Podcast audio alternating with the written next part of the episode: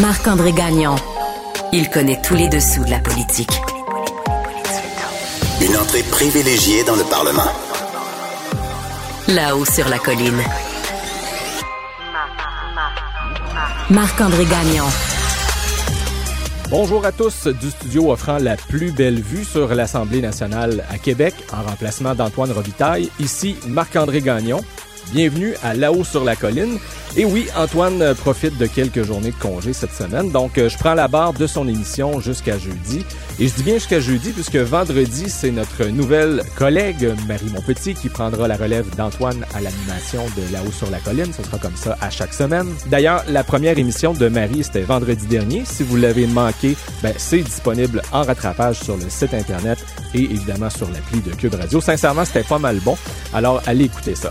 Aujourd'hui, au programme, en deuxième partie d'émission, discussion avec le député élu du Parti québécois Pascal Bérubé, qui, comme son chef, Paul Saint-Pierre Plamondon, entend bouder le serment d'allégeance au roi lors de leur cérémonie d'assermentation le 21 octobre prochain. Ce faisant, est-ce qu'il pourra tout de même siéger au Salon Bleu? Ben, c'est la question qu'on va lui poser. Mais d'abord, ce serait normalement l'heure de notre rencontre quotidienne avec le chef du bureau parlementaire du journal Rémi Nadeau, sauf qu'il profite lui aussi d'un congé bien mérité après la campagne électorale, mais il ne nous laisse pas les mains vides, puisque d'ici jeudi, c'est toute l'équipe du bureau parlementaire du journal qui va se relayer en studio pour revenir sur leur périple à bord des caravanes des différents partis. Et ça commence maintenant. Vous écoutez. Là-haut sur la colline. Alors donc, une semaine maintenant après l'élection, la poussière étant retombée, donc on revient sur l'aventure que nos collègues correspondants parlementaires ont vécue à bord des caravanes des différents partis. Et pour commencer cette grande tournée des caravaniers, c'est comme ça que je l'ai appelé, on a Nicolas Lachance qui est avec nous, correspondant parlementaire donc du Journal de Québec. Bonjour Nicolas. Bonjour Marc-André. Qui a suivi les autobus de Dominique Anglade et au Parti libéral et de Paul Saint-Pierre Plamondon avec le Parti québécois. Exactement. Et on a aussi Gabriel Côté de l'agence QMI qui a fait la première partie de campagne électorale avec Éric Duhaime du côté du Parti conservateur du Québec. Alors, bonjour Gabriel. Salut Marc-André. Donc, dans les deux cas, c'était votre première expérience de campagne à bord d'une caravane. Pas trop épuisée ni traumatisée? C'est tout un événement quand même. On y laisse beaucoup de peau, si on peut le dire ainsi.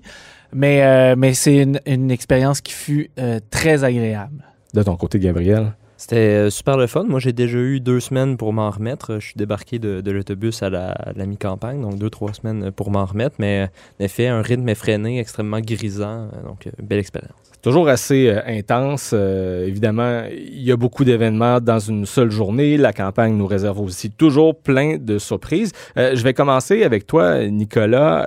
Est-ce qu'il y a un moment qui t'a plus marqué? Je dirais que le moment le plus marquant...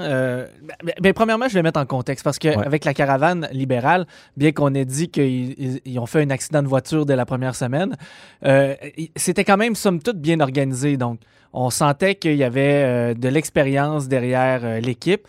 C'était pas leur premier barbecue, comme on dit. C'était pas le premier barbecue. Donc... la barre était... il l'avait bien placée. Lorsque je suis arrivé avec le Parti québécois, j'ai senti une équipe déstabilisée, un petit peu avec une organisation un brin défaillante. Et je vais commencer par mon pire moment de la campagne, si tu le veux. Vas-y. Pour démontrer un peu la défaillance de l'organisation. Un matin, tout le monde devait se lever vers 5 heures du matin pour se préparer à aller à Paul Arcand pour l'entrevue éditoriale avec le Morning Man du 98.5. Donc, on est tous dans l'autobus. Donc, tout le monde se lève le matin, se dépêche à prendre un café où on a à peine le temps, là, c'est ça? Le déjeuner est prévu après l'entrevue. On partait de Longueuil pour se diriger au centre-ville de Montréal. Les agents de sécurité sont là. Les journalistes sont dans la caravane. On voit toute l'équipe est mobilisée. Oui, on voit le chef passer devant nous. Et tous les journalistes, on est branchés sur l'émission et ce qu'on comprend, c'est que c'est François Legault ce matin-là qui va être à Paul Arcand. Donc là, on est dans l'autobus. Puis on dit, est-ce que M. Saint-Pierre Plamondon est après M. Legault? On nous dit, oui. Mais 5 minutes plus tard, on vient de nous annoncer une bonne nouvelle. On nous dit, c'est une bonne nouvelle, on va avoir le temps de déjeuner à l'hôtel, finalement. Je sais pas, il faut imaginer le visage des journalistes, ouais. Mais même des agents de sécurité à ce moment-là. On a senti une espèce de malaise.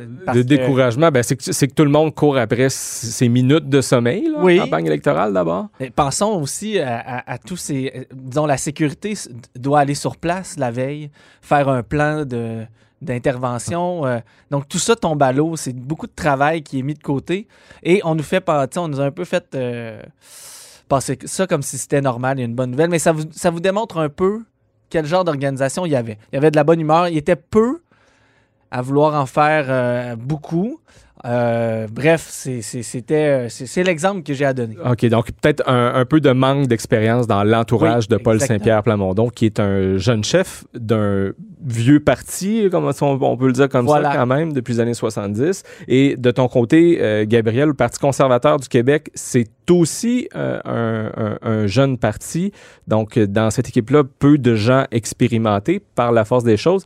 Quel a été ton pire moment à bord de la caravane d'Éric Duhaime? Ben, c'est un moment qui a duré assez longtemps puis qui a commencé d'une façon un peu particulière. Dans les premiers jours de campagne, la première journée de la campagne, en fait, on entre dans l'autobus avec un des employés du parti qui nous ouvre les coffres qui sont en haut de nos têtes, puis qui nous dit bienvenue dans l'autobus conservateur.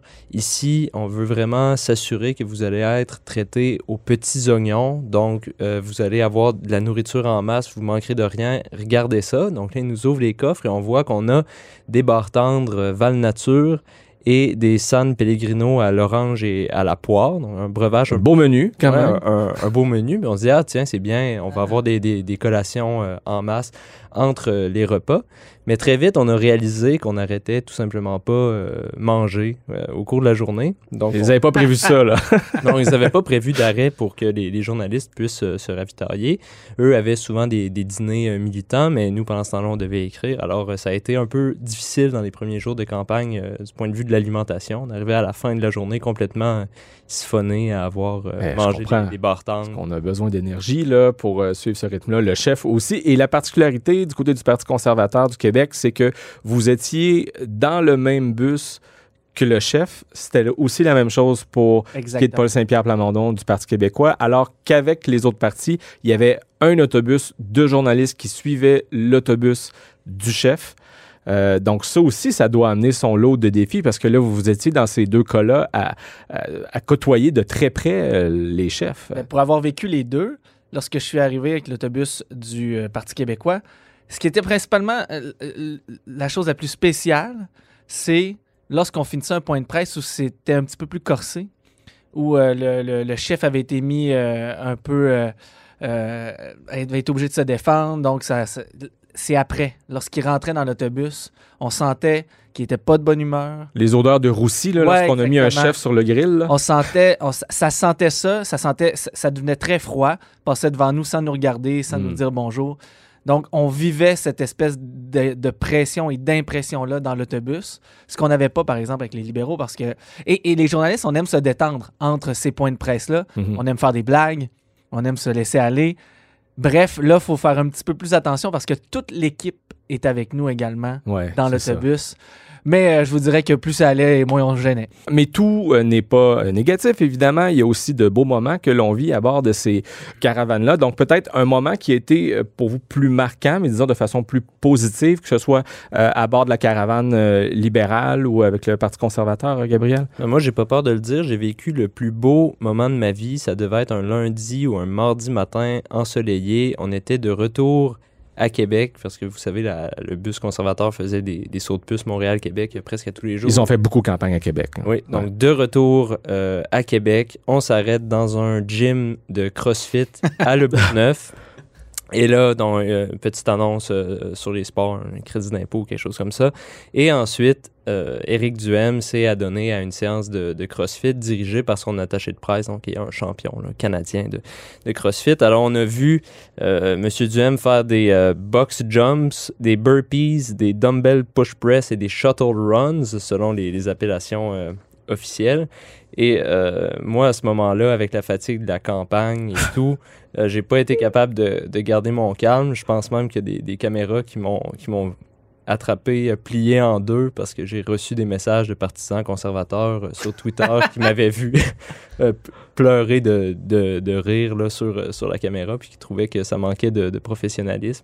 Alors peut-être, mais avec la fatigue de campagne, j'ai pas pu me... Ah oui, mais quand même, c'est que quand on couvre une campagne électorale, c'est pas exactement à ce genre de moment-là auquel on peut s'entendre. C'est quand même assez rigolo. De ton côté, Nicolas? Bien, il faut dire qu'avec le Parti québécois, la chance qu'on a eue, c'est qu'on a traversé le Québec et on a vu d'extraordinaires paysages, et principalement Gaspésie, Côte-Nord, et à la fin, on a fait d'ailleurs Montréal, Matane, et le lendemain matin, on a fait Matane-Bécomo avec le fameux F.A. Gauthier.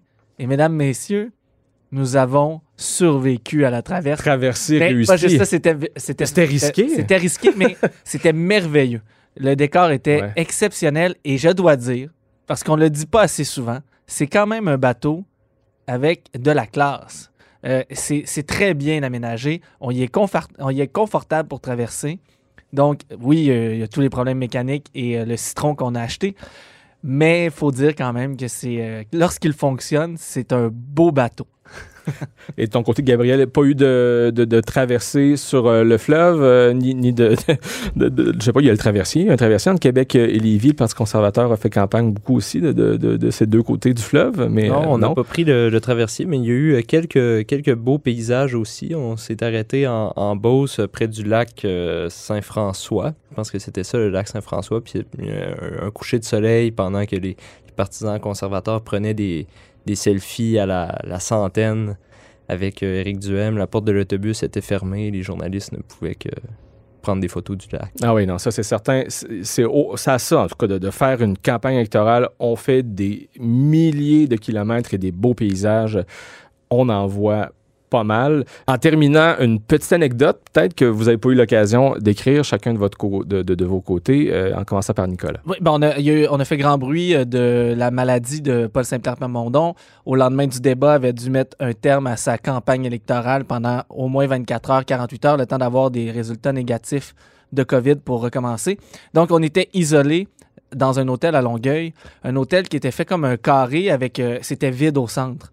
Et le soir du moment où il est très malade, il y a un mariage. Dans l'hôtel. Dans l'hôtel. Et dans nos chambres, on fait la fête avec eux. Là. La musique est très forte. On entend les gens qui font le petit train. Et les enfants des familles font des courses dans les carrés qui passent devant nos portes. Je ne sais pas si c'est reposé cette journée-là, cette soirée-là. Mais c'est la scène d'isolement la plus cocasse que j'ai vécue. De ton côté, Gabriel, une petite anecdote en terminant? Ben, de notre côté, on s'est souvent trouvé à faire des points de presse devant public, devant des petites foules qui étaient venues... assister au spectacle. Assister au spectacle. Et lorsqu'on posait des questions qui étaient un peu difficiles ou qui sonnaient drôles pour une raison ou une autre, on avait un retour direct du public sur notre question. Alors, c'était intéressant. Ça nous permettait de nous ajuster ou encore d'essayer de ne pas être déstabilisés. Une journée en particulier, j'ai posé une question sur la lecture qui a très mal passé auprès des partisans conservateurs. Puis au moment où j'ai terminé ma question, il y a eu une levée de bouclier derrière moi. C'est quoi ces questions-là? Ah non! Puis donc, finalement, les gens ont probablement pas... le texte. Oui, ben c'est ça. C'est qu'il, des fois, les gens ne comprennent pas toujours quelle est l'essence même de notre travail. Mais est-ce qu'Éric Duhaime, je me trompe, ou à quelques reprises, quand même, il intervenait pour éviter ce genre de situation-là? Avant chaque point de presse où il y avait des gens, Éric Duhaime disait « il ne faut pas applaudir, on réagit à la fin ». Presque immanquablement, les gens réagissaient quand même pendant le point de presse, là, ce qui est de bonne guerre. Donc, la conduite en public de M. Duhaime était irréprochable. De ce côté-là. Mmh. Hey, merci à vous deux. Plaisir.